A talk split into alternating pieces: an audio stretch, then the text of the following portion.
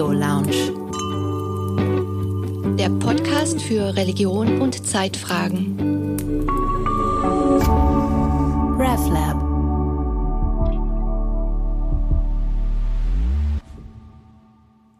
Was hat es auf sich, wenn christliche Theologen heute von christlichem Animismus sprechen? Schön, dass ihr reinhört. Ich bin Johanna Di Blasi aus dem RevLab und ich spreche in der Theo Lounge mit dem Bonner Klimatheologen Andreas Krebs über den problematisch gewordenen christlichen Schöpfungsbegriff, über Derridas Hund, darüber, dass wir nicht nur mit menschlichen Leuten, sondern auch mit nichtmenschlichen Leuten auf Augenhöhe kommen sollten und weshalb es kaum irgendwo so schwierig ist, an veganes Essen zu kommen, als in christlichen Bildungshäusern. Was ist christlicher Animismus? Das ist ein Begriff, ähm, den nicht ich erfunden habe, sondern Gregor Taxacher, ein äh, Theologe, der sich sehr verdient gemacht hat, ähm, darum aus dem religiösen Anthropozentrismus herauszukommen, der sehr charakteristisch, glaube ich, für das Christentum ist. Und er verbindet damit die Idee, sich ähm, vor allen Dingen jetzt auch die tierliche Welt als belebt vorzustellen. Anima heißt ja auch Seele, beseelt. Zugleich heißt Anima aber auch Atem. Und es ist eine ganz tief in der biblischen Vorstellungswelt ähm, verwurzelte Idee, dass Gott allem Lebendigen dem Atem gibt und dass alles Lebendige an Gottes Atem teilhat und irgendwann, wenn das Lebendige stirbt, wenn auch wir sterben, dieser Atem wieder, zum, wieder zu Gott zurückkehrt.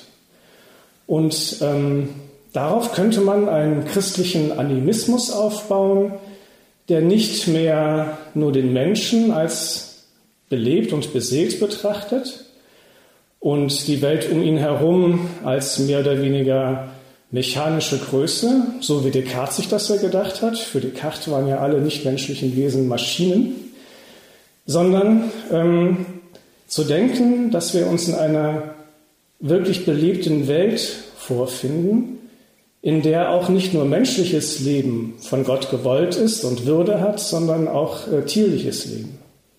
Äh, Andreas, du bist ja selber Theologe, du lehrst als Professor in Bonn und warst aber auch einige Zeit in Bern.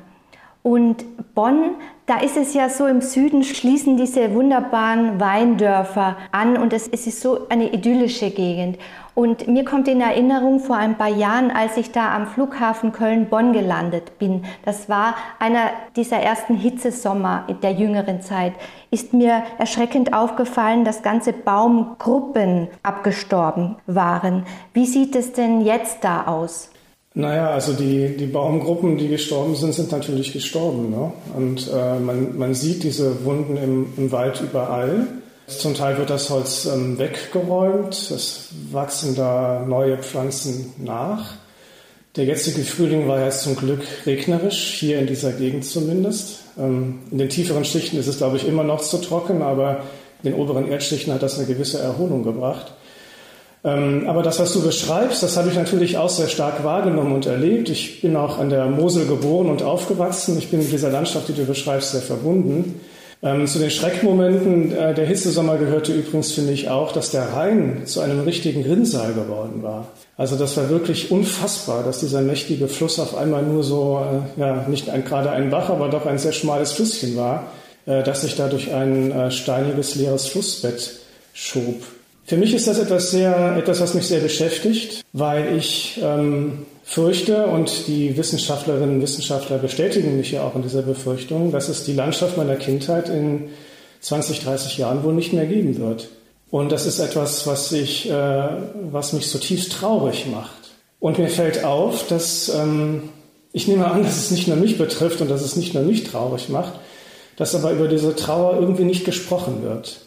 Äh, man spricht über den Klimawandel, man spricht darüber, dass man was tun muss und immer noch viel zu viele Menschen bremsen immer noch viel zu sehr.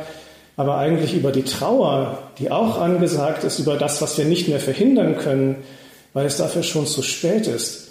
Ähm, über diese Trauer wird wenig gesprochen, wenig nachgedacht. Und du hast das ja jetzt sehr zu deinem Thema gemacht. Dein spezieller Fokus liegt ja auf einem Überdenken der biblischen und christlichen Tradition aus der Perspektive des sogenannten Anthropozäns und in eben den sich anbahnenden und teilweise schon Realität gewordenen Öko- und Klimakatastrophen.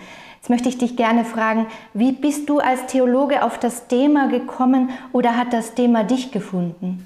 Das Thema hat mich gefunden. Also was ich beschrieben habe, diese ganz konkreten Erfahrungen haben mich wirklich ähm, erleben lassen, dass die Klimaveränderung, auch die Klimakatastrophe, dass es eine Realität ist. Und ähm, das war wirklich ein existenzieller Schock, ähm, dass etwas, was sozusagen äh, etwas aus, dem, aus der theoretischen, aus der Begriffswelt auf einmal spürbar, greifbar, erfahrbar wurde. Und das war eigentlich mein persönlicher Anlass, darüber nachzudenken. Ähm, der Begriff Anthropozän besagt ja im Grunde, dass die Menschheit schon zu einer geophysikalischen Kraft geworden ist. Ne? Also die, die sozusagen Erdgeschichte ähm, schon bestimmt und auf Jahrtausende bestimmen wird. Und dass unser Handeln hier und jetzt äh, Dimensionen hat, die äh, das uns zeitlich und räumlich Vorstellbare radikal sprengen. Und ich glaube, das Paradoxe ist, dass ausgerechnet das Anthropozän, also eigentlich der Punkt, ähm, an dem die menschliche Herrschaft über nichtmenschliche Wesen zu einem gewissen Höhepunkt gelangt ist, zu einem katastrophischen Höhepunkt, dass das auch genau der Moment ist, an dem sich die Entthronung des Menschen vollzieht. Denn wir merken auf einmal, dass wir all diese Gewalten, auch die wir selbst entfesselt haben, nicht in der Hand haben, ähm, dass wir abhängig sind von der nichtmenschlichen Welt. Und dass, ähm, dass wir diese nichtmenschliche Welt zerstören gerade. Und auch unser eigenes Überleben vielleicht nicht mehr so wirklich sicher ist. Ne? Und zwar in, in, gar nicht so ferner Zukunft, dass wir irgendwann in vielen Jahrtausenden aussterben würden, wie, wie andere Tierarten auch. Das wusste man ja schon lange. Aber wir sprechen jetzt von äh, viel näheren Horizonten, äh, in denen das Überleben unserer Gesellschaften und das Überleben menschlichen Lebens, wie wir es bisher kennen, wirklich ähm, radikal in Frage steht. Eine Konferenz, die du gerade vorbereitest, äh, trägt den Titel Rethinking Theology in the Anthropocene. Und zwar wird die im, äh, im Sommer stattfinden, Mitte Juli. Und ich möchte dich gerne fragen, Rethinking, Überdenken, wie weit und wie tief äh, muss denn da die Hinterfragung reichen? Ähm, ein bisschen versuchen wir das in dieser Konferenz herauszufinden und ein bisschen versuchen wir ähm, dazu auch unterschiedliche Stimmen zu sammeln. Ähm, es ist, glaube ich, Konsens in den Theologien, ähm, dass natürlich das Anthropozän, dass der Klimawandel, die drohende Klimakatastrophe, dass das ethische Herausforderungen sind, ähm, die uns als ethische Wesen fordern, die uns fordern, gesellschaftliche, politische Alternativen zu entwickeln. Ich glaube aber, dass der Wandel, der gefordert ist, noch tiefer geht. Ich glaube nämlich, dass der, der Anthropozentrismus, der uns in die jetzige Lage geführt hat, zutiefst mit der christlichen Kultur verbunden ist. Und dass wir nicht nur äh, einen Wandel von Handlungsweisen brauchen und einen, einen Wandel von politischen Plänen oder Einstellungen. Ich glaube, wir brauchen mehr. Wir brauchen einen tiefen kulturellen Wandel. Das Anthropozän ist auch eine kulturelle Herausforderung. Ist auch eine Herausforderung an die Geschichten, die wir bislang erzählt haben. Ich glaube, dass wir neue Geschichten erzählen müssen, die sich nicht mehr nur um den Menschen drehen, sondern die sich um den Menschen mit seiner, mit ihrer Mitwelt drehen. Und ähm, die Frage ist ein bisschen zum einen, ähm, wie weit, wie tief muss man die christliche Kultur, auch die christliche Theologie kritisieren? Wie weit muss christliche Theologie Selbstkritik betreiben? Radikale Selbstkritik an ihrem Anthropozentrismus? Und die andere Frage ist die, inwiefern kann das Christentum vielleicht auch selbst ähm, Teil dieses kulturellen Wandels sein? Ähm, welche Ressourcen stellt das christliche Narrativ oder stellen die christlichen Narrative bereit, die eine andere Einstellung zu der Welt um uns herum erlauben? Lass uns konkret gehen zu diesem menschlichen Macht- und Herrschaftsanspruch, der in Genesis formuliert ist. Du sprichst ja sogar von einem gewaltigen Herrschaftsanspruch, der da artikuliert wird. Kannst du etwas sagen zur Wirkungs- und Interpretationsgeschichte dieses Passus, äh, dies, dieser Formel, äh, dass der Mensch sich die Erde untertan machen soll? Diese, diese Formel kommt im ersten biblischen Schöpfungsbericht vor, in Genesis 1. Und wenn man diese Geschichte liest, dann merkt man, dass der eigentlich mehrere Stränge hat. Und nicht alle, alle Stränge sind anthropozentrisch, Zum Beispiel ist es so, dass Gott die Erde schafft und dann die Erde quasi dazu auffordert, Leben hervorzubringen. Die Erde ist also Mitschöpferin. Und ähm, wenn man die Geschichte bis zum Ende liest, ähm, dann sieht man auch, dass der Höhepunkt der Schöpfung nicht der Mensch ist, sondern der Schabbat, äh, der Tag der Ruhe, der Tag der Fülle. Die christliche Rezeption hat aber sehr stark den Menschen und den Herrschaftsanspruch des Menschen in den Mittelpunkt gestellt und ähm, damit eine Kultur geschaffen ähm, und befördert, ähm, die sich die sich durch und durch um den Menschen dreht und um menschliche Vorherrschaft über die nichtmenschliche Welt. Sozusagen in Stellvertretung ähm, Gottes, des Schöpfers, die die tierliche und die pflanzliche Welt unterwerfen und für den eigenen Nutzen ausbeuten. Und auch wenn man über Genesis 1 hinausschaut, ist eigentlich im interkulturellen Vergleich sehr, sehr auffällig, dass in der biblischen, in den biblischen Erzählungen die nichtmenschliche Welt weitgehend stumm bleibt. Es gibt diese eine Geschichte äh, von Williams Esel, der plötzlich spricht, es gibt Boten Gottes, die sprechen. Aber wenn man mal Philipp de Scola gelesen hat, der da aus, ganz, aus der ganzen Welt Zeugnisse zusammenträgt, wie in, äh, wie in Kulturen überall auf der Welt, die nichtmenschliche Welt als beseelt und als in gewisser Weise sprachfähig vorgestellt wird, dann ist es frappierend, dass in den biblischen Geschichten die nichtmenschliche Welt praktisch stumm ist. Ähm, und ich finde, ich, nachdem ich das Cola gelesen hatte, fand ich das auf einmal total erschreckend, ähm, und ich, und ich fürchte, dass dieser biblische, auch schon biblische Anthropozentrismus, der dann nochmal christlich verstärkt worden ist, eine ganze Menge dazu beiträgt und zu der heutigen beigetragen hat, zu der Situation, in der wir uns heute befinden. Denn unsere Kultur ist eine zutiefst christliche und zutiefst christlich präformierte, auch wenn heute sich viele nicht mehr explizit als Christinnen oder Christen verstehen. Interessant ist übrigens, dass, aus, dass neben dem Esel von William auch noch die Schlange spricht. Ne?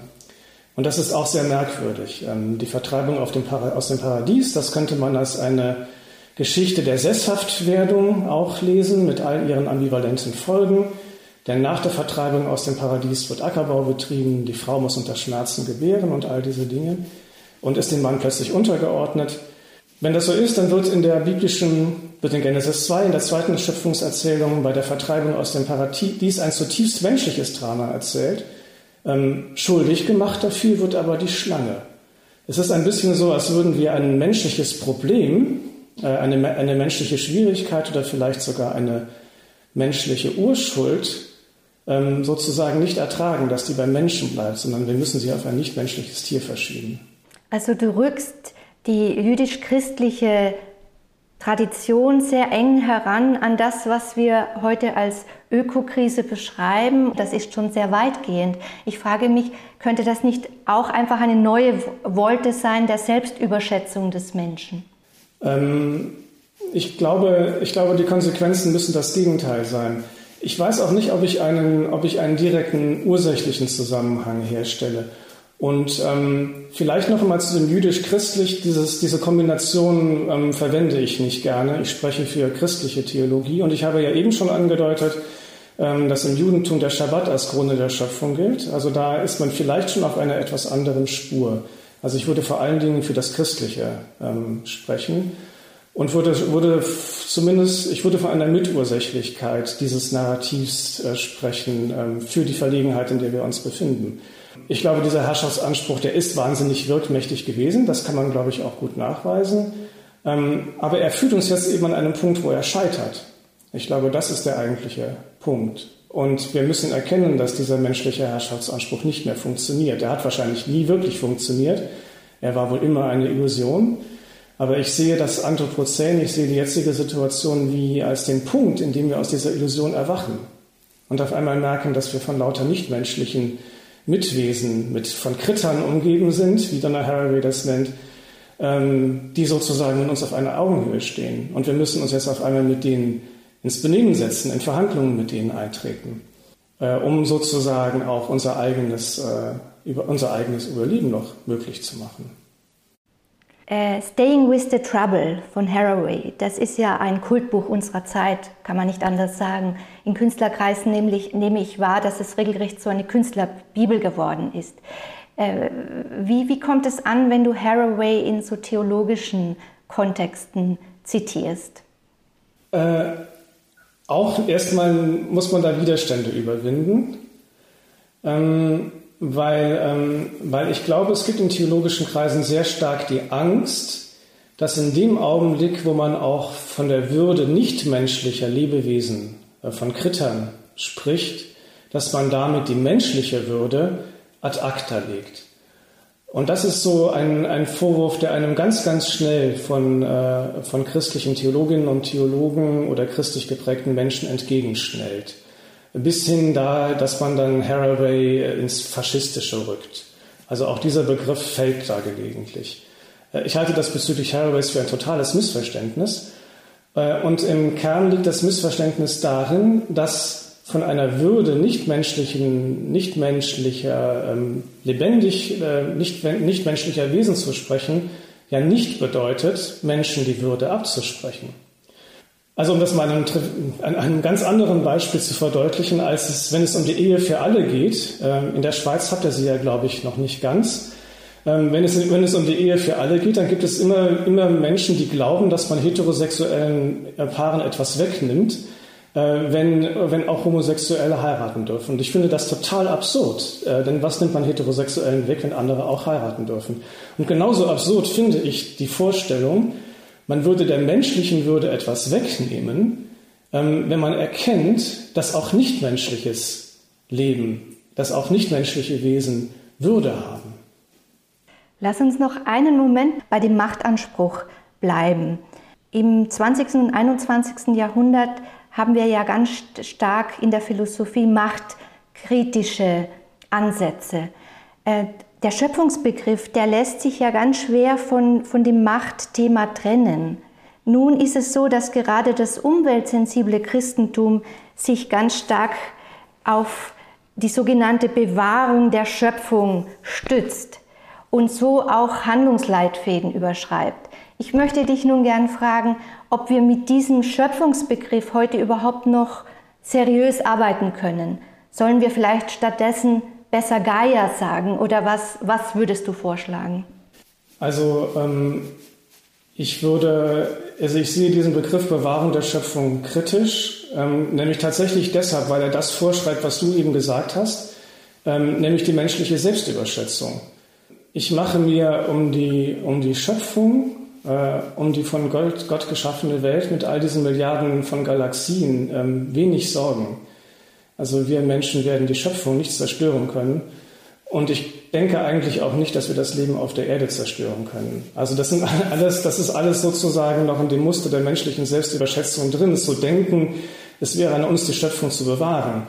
Äh, es geht um die Bewahrung des Menschen, es geht um unsere eigene Bewahrung. Also ob wir noch eine Geschichte haben werden, ob wir auf dieser Erde noch einen Platz haben werden, darum geht es. Äh, und äh, wenn Christinnen und Christen immer noch so von der Bewahrung der Schöpfung sprechen, dann habe ich so das Gefühl, sie sind ein bisschen in der gemütlichen Ökologie der 80er Jahre stecken geblieben und haben, haben sozusagen noch nicht die Tiefe der Krise ähm, mitvollzogen, gedanklich, in der wir uns befinden. Dann lass mich noch einmal nachbohren, wie tief muss die Hinterfragung, die Dekonstruktion tatsächlich gehen? Das ist echt eine, ähm, das ist eine Frage, die mich sehr beschäftigt und ähm, mit der ich selbst auch noch nicht fertig bin.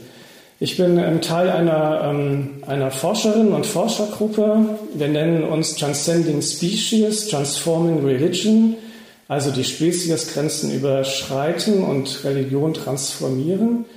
Und ähm, als wir uns zuletzt trafen, ähm, gab es in unserer Gruppe so ein bisschen den Gedanken, Mensch, ist eigentlich an der christlichen Tradition noch was zu retten, ähm, wenn es im Verhältnis zu den um das Verhältnis zu den Mitgeschöpfen geht. Das Gespräch drehte sich um, die, um den Fischzug ähm, Jesu, der ja ein Bild ähm, äh, dafür ist, äh, Jüngerinnen und Jünger zu gewinnen. Ähm, und dieser Fischzug, da starben ja Hunderte und Tausende von Fischen. Also irgendwie wird der Tod äh, von nichtmenschlichen Wesen in der Bibel immer sehr nonchalant erzählt ähm, als sei da eigentlich nichts dabei. Und im, im Zusammenhang mit diesem Fischzug ähm, sagte ein Bibelwissenschaftler, ich habe diese ewigen Geschichten von Jesus, der lieb zu den Tieren ist, satt. Das ist einfach nicht wahr. Ähm, wir müssen noch mal viel, viel kritischer auch in unsere Tradition herangehen. Und ich ähm, stehe dafür, dass wir uns auf diese Selbstkritik einfach mal radikal ein, einlassen. Ich bin zuversichtlich, dass es auch äh, Ressourcen gibt, dass es auch Ideen gibt, ähm, die wir positiv zu der kulturellen Transformation beitragen können. Aber ich möchte erst einmal auch durch die radikale Selbstkritik hindurchgehen. Und wohin mich das führt, das weiß ich im Augenblick selbst noch nicht. Ja, das scheint mir ein ganz spannender und äh, notwendiger Weg zu sein. Ich wüsste nicht, wie man darum herumkommen könnte. Aber du sagst auch, dass du jetzt dich ähm, in dem theologischen Feld, dass da die Sensibilisierung noch nicht so ganz weit fortgeschritten ist. Also ich habe mich sehr viel im Kunstfeld bewegt und da sind diese Themen Anthropozän und das äh, Artensterben da äh, schon viel länger Thema, sehr intensiv Thema. Wie, wie, nimmst du das in der Theologie gegenwärtig wahr? Es gibt ein, theologisch ein stärkeres Nachdenken ähm, über dieses Thema. Im römisch-katholischen Bereich auch durch äh, die Enzyklika Laudato Si von äh, Papst Franziskus, aber auch weit darüber hinaus.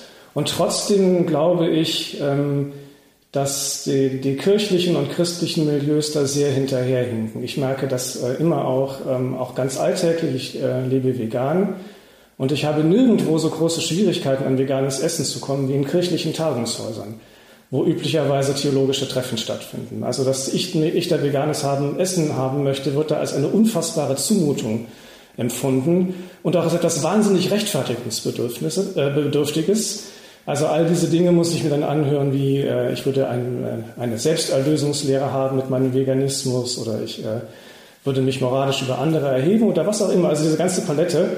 Und man hört das ganz, ganz stark im kirchlichen Raum. Ähm, das frappiert mich wirklich. Ähm, und ich möchte einen Beitrag dazu leisten, dass es vielleicht ein bisschen anders wird. Und ich hab, bin nicht allein, es gibt auch eine Reihe Leute, eine ganze Reihe Leute, ähm, die das ebenso sehen. Andreas, und was macht das mit deinem Gottesbegriff? Ich meine jetzt nicht das vegane Leben, sondern tatsächlich der, der Ansatz, den du als Theologe ähm, hast.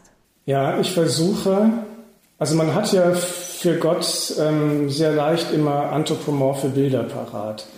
Und ähm, das ist ja auch biblisch äh, verwurzelt. Es gibt den Hand, die Hand Gottes, den Arm Gottes. Es gibt sogar die Nase Gottes, die sich in Zorn kräuselt. Und äh, diese Anthropomorphismen liegen, ähm, liegen irgendwie nah. Aber warum sollte man Gott nicht auch in anderen Bildern denken? Es gibt ja das biblische Bilderverbot, das alle Bilder in Frage stellt. Es gibt allerdings auch äh, diese sehr kritische Geschichte wegen des goldenen Kalbes. Also Tierbilder werden offenbar biblisch sehr kritisch gesehen. Ähm, warum aber auch nicht äh, theriomorphe Bilder ausprobieren? Warum nicht äh, Pflanzen, an Pflanzen denken und Pflanzen mit Gott in Verbindung bringen? Warum soll das unmöglich sein? Warum soll das ausgeschlossen sein? Und immerhin der göttliche Hofstaat, also die Cherubim und Seraphim in, um, ihn, um Gott herum, ähm, die haben offenbar, wenn man so die Ezechiel-Vision liest, äh, sehr wohl auch teils äh, theriomorphe Züge.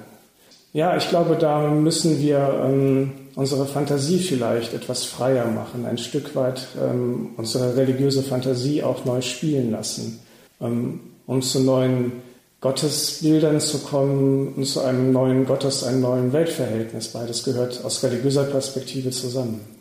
Kannst du dir also neben einem weiblichen Gott durchaus auch einen tierförmigen Gott vorstellen? Das mit dem weiblich finde ich ja ganz interessant. Eigentlich ist das Gottesbild ja immer sehr männlich geprägt. Ne? Und ich finde das gar nicht, äh, gar, nicht so, ähm, gar nicht so zufällig, glaube ich, dass unser Gottesbild ähm, sehr stark von dem Bild des patriarchalen Herrschers geprägt ist.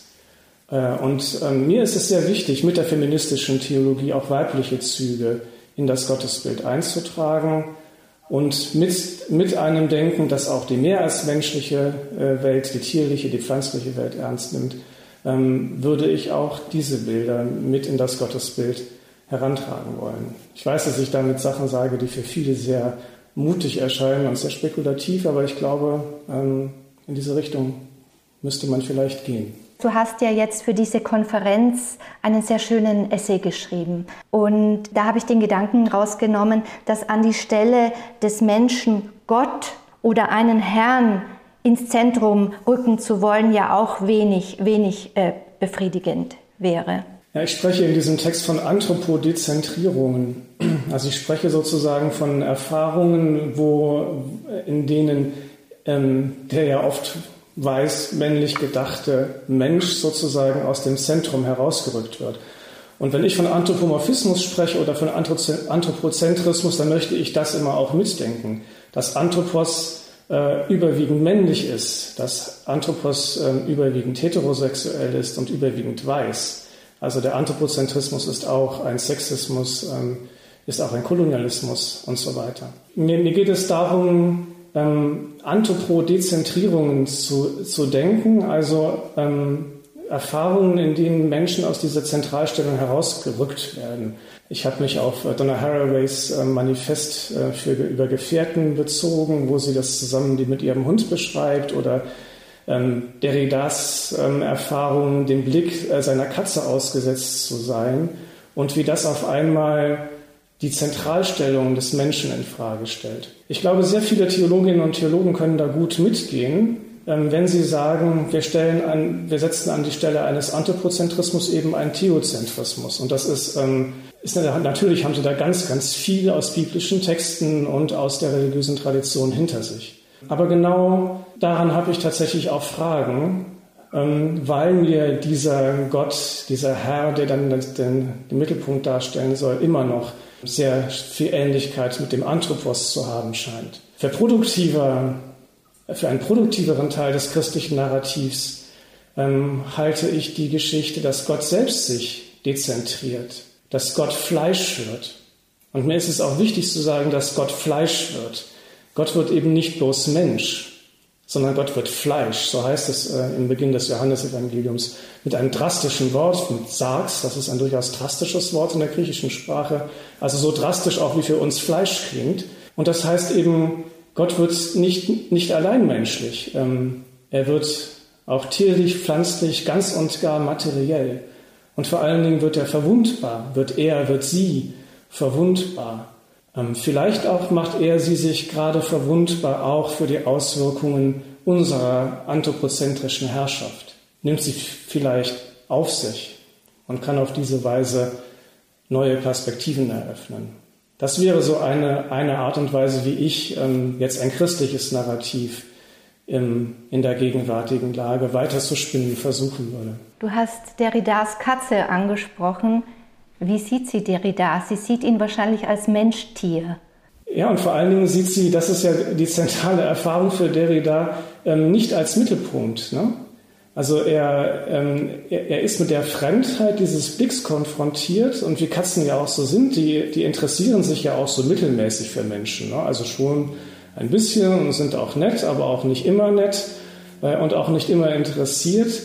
Und ähm, Derrida beschreibt sehr, sehr schön, wie, wie er sich da im Blick der Katze sieht und auf einmal erfährt, ich glaube, es ist wirklich eine Erfahrung, dass er Mensch, Mann, Weiß und so weiter eben nicht Mittelpunkt ist. Und daraus entwickelt er dann eine sehr ausgefeilte Dekonstruktion ähm, des Mensch-Tier-Verhältnisses in unserer Kultur, aber ich glaube, dass dieser, diese Sache, mit der er beginnt, der Blick seiner Katze, dass das nicht nur anekdotischen Wert hat, sondern dass äh, diese Dezentrierung in dieser Erfahrung ihren Ausgangspunkt nimmt. Mit der Dezentrierung kommen ja die Ränder auch neu in den Blick. Und in der Anthropologie gibt es ja eine sehr aktuelle Diskussion, also unter dem Stichwort New Ontologies, wo angenommen wird, dass eben je nach kulturellen Hintergrund wir auch anders sehen die Dinge, anders wahrnehmen. Damit einhergehend ist auch eine neue Bewertung und ein neuer Blick auf sogenannte indigene Kulturen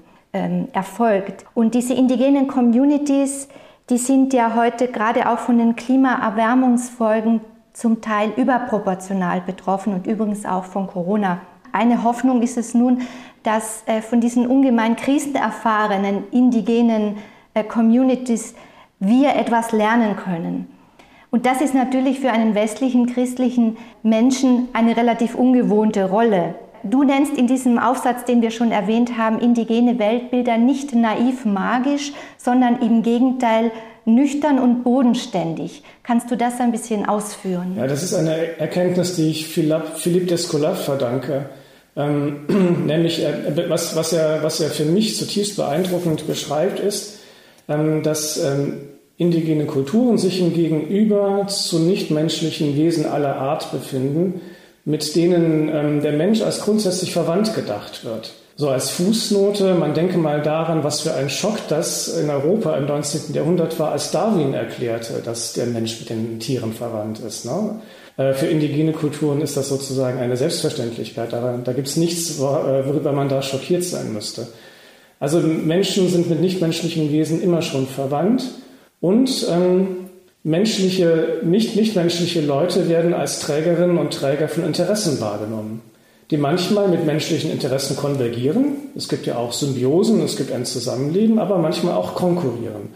Und indigene Kulturen kennen natürlich auch die Konkurrenz um Leben. Also sie wissen, dass auch Menschen von anderen Tieren mitunter gern gegessen werden können, wie auch Menschen Tiere essen. Also es geht aber nicht um Harmonie, sondern es geht um die Wahrnehmung übereinstimmender und divergierender Interessen. Und ähm, was indigene, indigene Kulturen dann machen, ist, dass sie symbolische Verhandlungsprozesse machen, die von konkreten Verhaltensmodifikationen begleitet werden, mit denen man einen Zustand herbeizuführen versucht, mit denen alle beteiligten Wesen zurechtkommen können. Und das finde ich ähm, wahnsinnig bodenständig. Es ist nicht irgendwie, was sich so New Age-Leute gerne denken, wie eine Einheitsfantasie oder was, was Magisches oder was Harmonisches, sondern eigentlich was sehr Nüchternes. Ähm, wir befinden uns in einer Gesellschaft von Wesen, die auch ihre Interessen haben, auf die wir angewiesen sind. Und wir müssen mit diesen Wesen verhandeln, mit uns, sich, uns mit ihnen in ein Benehmen setzen, um mit ihnen gemeinsam zurechtzukommen. Das klingt jetzt wahnsinnig nüchtern. Christinnen und Christen sprechen gerne von Erlösung und von, von all diesen Dingen. Das möchte ich nicht hintanstellen. Aber ich glaube, hier und jetzt und in der Krise, in der wir uns befinden, geht es um das Miteinander zurechtkommen. Den Anthropozentrismus verstehe ich ein bisschen auch als ein, als Versuch von weltgeschichtlichem Ausmaß aus den Verhandlungsprozessen, die ich da gerade beschrieben habe, auszusteigen und die Bedingungen nunmehr, ein, nunmehr einseitig von unserer Seite aus festzulegen. Und ich glaube, das funktioniert nicht mehr, diese Einseitigkeit. Wir müssen wieder neu mit nichtmenschlichen Wesen in Verhandlungen treten, um unseres Überlebens willen. Und ein schönes Bild dafür, finde ich, hat Donna Haraway gefunden, in ihrem Buch ähm, Unruhig bleiben, Unruhig bleiben, Staying with the Trouble ne, auf Englisch, ähm, wo sie dafür den Vergleich mit einem Fadenspiel hat. Fadenspiel ist dieses ähm, Kinderspiel, aber es ist weltweit verbreitet, wo man so ein Fadenbild in Händen hält und der Mitspieler, die Mitspielerin greift das Fadenbild auf und wandelt es um und gibt es wieder zurück und man muss damit irgendwie weitermachen. Und Haraway arbeitet mit diesem Bild, finde ich, auf eine sehr schöne Weise. Sie sagt, wir befinden uns immer schon sozusagen miteinander und mit den nichtmenschlichen Wesen in einem wahnsinnig komplexes Fadenbild verstrickt. Und es geht darum, dieses Fadenbild weiterzuführen und es neuen, nachfolgenden Generationen zu übergeben, die dann ihrerseits mit diesem Fadenbild weitermachen müssen, dürfen. Und bei diesem Übergeben des Fadenbilds, da darf es auch so etwas wie Scheitern geben. Da können auch Fäden ähm, fallen gelassen werden. Aber es gelingen auch Dinge. Und ähm, diese vielen Fäden, die stehen im Grunde für die Verbundenheit mit anderen menschlichen und nichtmenschlichen Wesen. Und dieses Spiel der Verbundenheit, das müssen wir weiterführen und weitergeben. Das wäre, glaube ich, das, worauf es ankäme. Als du von, äh, du sprichst von Aushandlungsprozessen. Das ist ja ein Begriff aus der interkulturellen Diplomatie, die hier jetzt sozusagen auf Interspecies übertragen wird.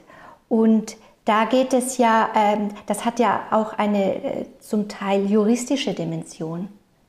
Wenn, wenn beispielsweise dafür gekämpft wird, dass auch ein Fluss so etwas wie ein Rechtssubjekt sein soll, werden soll. Und es gibt auch schon Beispiele, wo das ist. Nämlich, ähm, wenn, wenn, es, wenn diese Ufer dieses Flusses ähm, industriell äh, in eine, in eine Mondlandschaft sozusagen äh, verwandelt werden, so ist es doch einleuchtend zu sagen, ja, der Fluss sollte da doch auch ein Wörtchen mitreden dürfen. Natürlich äh, wird der Fluss nicht sprechen, aber es, es kann Fürsprecher für ihn geben. Ich glaube, das ist ein sehr guter Gedanke. Ähm, unser moderner Rechtsbegriff ist natürlich auch ein zutiefst anthropozentrischer ähm, Rechtsbegriff. Ne? Ähm, wenn ich jetzt oder wenn der Scholar sich bei, auf indigene Kulturen bezieht und von Aushandlungsprozessen spricht, meint er etwas, äh, ja, dass es da um wechselseitige Verpflichtungen geht, dass man sich zurücknimmt, ähm, dafür andere Dinge beisteuert und in dieser Weise zu einem äh, Miteinander zurechtkommt, zu einem Gleichgewicht findet. Das ist natürlich etwas, was mit unseren wahnsinnig ausgefeilten Rechtsmaschinerie, die wir heute haben, natürlich ähm, wenig zu tun hat. Und mir ist klar, dass es sehr schwierig ist, in unserer heutigen Rechtsmaschinerie die Rechte von Flüssen, die Rechte von Tieren abzubilden. Ähm, aber es gibt Ansätze dazu äh, und ich finde die sehr spannend und ich glaube, dass die, ähm, dass die wichtig sind. In einen paradiesisch harmonischen Naturzustand äh, können wir nicht zurück, ist klar, sondern wir müssen praktisch mit einer beschädigten Welt zurechtkommen. Und du zitierst in deinem Essay Timothy Morton. Dieser Satz hat mir sehr gut äh, gefallen, wie er das anders als menschliche Leben beschreibt. Der andere hat Pfoten und scharfe Oberflächen. Der andere ist mit Blättern geschmückt. Der andere glänzt im Sternenlicht. Ja, das finde ich ist ein, ein sehr, ähm, sehr schöner Satz. Ähm, der, der Gedanke des anderen ist in der Philosophie sehr stark mit Emmanuel Levinas verbunden und mit dem menschlichen anderen. Ähm, es gibt eine interessante französische Tierphilosophin Corinne Pélichon, die mit und gegen Levinas diesen Begriff des anderen auf tierliches Leben ausgeweitet hat. Und in diesem Zitat von Morton, das du erwähnt hast, wird ja noch ein Schritt weiter gegangen. Und im Grunde, der, dass der Begriff des anderen für den gesamten nichtmenschlichen Bereich geöffnet. Ähm, und Morton ist auch jemand, der sehr stark von diesen New Ontologies geprägt ist, die du ähm, eben erwähnt hast. Ne? Also die damit rechnen, ähm, dass, äh, dass wir uns nicht in einer leblosen Welt befinden, sondern in einer Welt vielfältiger Lebendigkeiten. Und ähm, ja, vielleicht ist in, in, der Begegnung mit solchem anderen, auch über das menschliche, menschliche hinausgedachten anderen, auch so etwas wie genuine Gottesbegegnung möglich. Lass mich nochmal auf diese christlichen Schöpfungsleitfäden äh, in Bezug auf, dem, auf die Umweltpolitik der Kirchen zurückkommen. Würdest du da raten, nicht einseitig auf diese menschliche, menschlichen Enkelgenerationen zu blicken, sondern ausdrücklich, und da zitiere ich jetzt deinen Essay, äh, auf das Wohl und Überleben von menschlichen wie nichtmenschlichen Leuten zu schauen? Das ist der Ausdruck, den du verwendest. Ja, ich glaube, es gibt nur ein, äh, ein Überleben und ein Leben miteinander. Und äh, ich glaube, wenn wir, wenn wir wiederum, auch was die Zukunft betrifft, immer nur die Menschen in den Mittelpunkt stellen, sind wir immer noch zu stark in das verstrickt, was uns in die jetzige Lage gebracht hat. Äh, wir müssen die nichtmenschliche Welt endlich anfangen, ernst zu nehmen, ähm, ihr auf Augenhöhe äh, begegnen, ihr als anderen begegnen, die uns auch etwas zu sagen haben, die in dem Sinne sprechen. Sie sprechen natürlich keine menschliche Sprache, aber sie haben uns vielleicht was zu sagen. Und äh, in einen solchen ähm, Kommunikationsprozess ähm, müssen wir wieder eintreten und äh, ja, also die Fokussierung auf nur die menschliche nachfolgende Generation, auf allein menschliche nachfolgende Generation, darum kann es nicht gehen, sondern es geht darum, ein Fadenbild weiterzutragen. Ähm, wir sind mit anderen Wesen unendlich und vielfältig verbunden, anders könnten wir gar nicht existieren. Und genau so wünschen wir uns, äh, sollen auch die nachfolgenden Generationen existieren dürfen. Mit möglichst wenig Brüchen, mit möglichst wenig ähm, Katastrophen. Und auch das finde ich noch ist wichtig zu sagen. Ich tendiere ein bisschen dazu zu sagen, wir sind schon in der Klimakatastrophe. Aber daraus möchte ich nicht ableiten, dass wir jetzt den, die Hände in den Schoß legen und nichts tun ähm, müssen. Denn wir haben es immer noch in der Hand, ob wir auf eine mittlere Katastrophe, eine große oder eine sehr große zugehen. Und auch das macht einen Unterschied. Und es kommt auf jeden Unterschied an. Lass uns jetzt zum Schluss nochmal auf diesen Ausgangspunkt zurückkommen, den christlichen Animismus oder auch biblischen Animismus. Was könnte ein solcher Begriff da leisten in diesem Kontext, den du geschildert hast gerade? Ich glaube, dieser biblische Animismus ähm, könnte wie die Geschichte von der Gottdezentrierung, die ich vorhin erzählt habe, ein Ansatzpunkt sein, ähm, wie im christlichen Narrativ neue Ansätze möglich sind. Also wie wir aus dieser Stummheit und nur sekundären Bedeutsamkeit nichtmenschlicher Wesen, die wir aus der biblischen Tradition ein Stück weit geerbt, geerbt haben, ähm, wie wir da wieder herauskommen. Und ähm, in diesem Gedanken des, des Animismus, dass alles Lebendige von Gottes Atem in Bewegung gesetzt wird, da steckt in der biblischen Tradition selbst etwas, was in der Tradition dann nicht stark gemacht worden ist, was uns aber heute einen neuen Ansatzpunkt liefern könnte, mit dem das Christentum Teil der kulturellen Transformation sein könnte, die ich eben beschrieben habe. Ich bin am Ende ja doch ein, doch ein Christ und wünsche mir, dass, äh, dass das Christentum nicht vorüber und nicht überflüssig äh, und nicht nur schädlich ist. Ähm, ich bestehe für die radikale Selbstkritik, aber ich hoffe, dass es auch anderes gibt. Und ich glaube, dass äh, dieser Animismus, dieser Gedanke, alles Lebendige ist von Gott beatmet, beseelt, das, das ist so ein Punkt, ähm, von dem aus man zu einem anderen Weltverhältnis finden kann als es bislang im Christentum üblich war. Danke, lieber Andreas, für diese Positionsbestimmung und auch dafür, wie du äh, doch mit, einer, mit Mut und auch einer gewissen Schonungslosigkeit die eigene Tradition anschaust. Und ich bin sehr gespannt, wie es weitergeht und was entstehen wird aus eurer Gruppe Transcending Species. Vielen Dank. Danke für das schöne Gespräch.